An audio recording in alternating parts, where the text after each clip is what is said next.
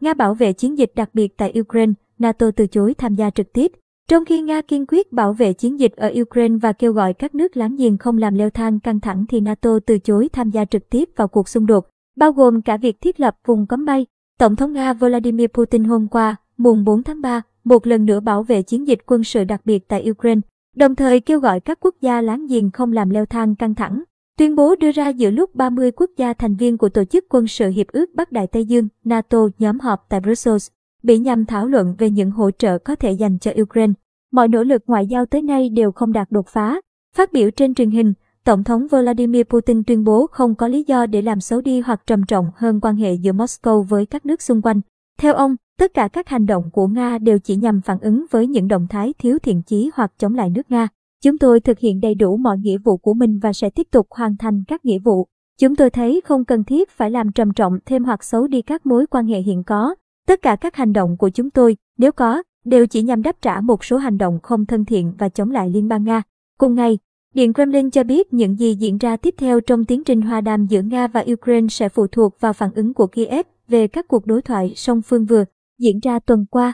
Theo người phát ngôn Điện Kremlin Dmitry Peskov, Ukraine cần lắng nghe quan điểm của Nga trong các cuộc đàm phán và đây là một trong những điều kiện để chấm dứt hoạt động quân sự đặc biệt của Nga tại Ukraine.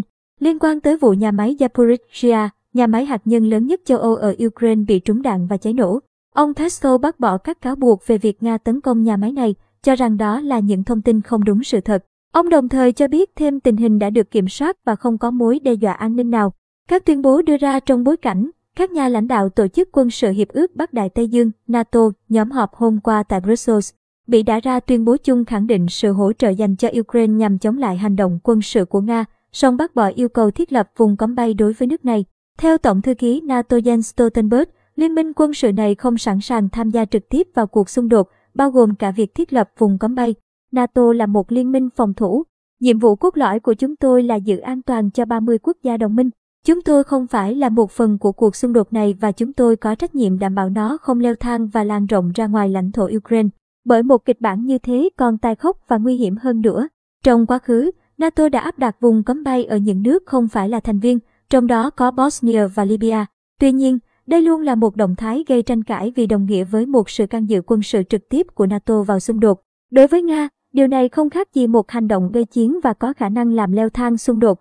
Moscow từ lâu đã không hài lòng trước việc NATO không ngừng tiến sát tới biên giới của Nga với việc kết nạp thêm nhiều nước Đông Âu từng là một phần của Liên Xô trước đây. Mới đây nhất hồi tháng 2 vừa qua, nhà lãnh đạo Nga đã yêu cầu NATO thu hẹp lại biên giới trước năm 1997 khi các các quốc gia Baltic gồm Latvia, Litva và Estonia gia nhập khối.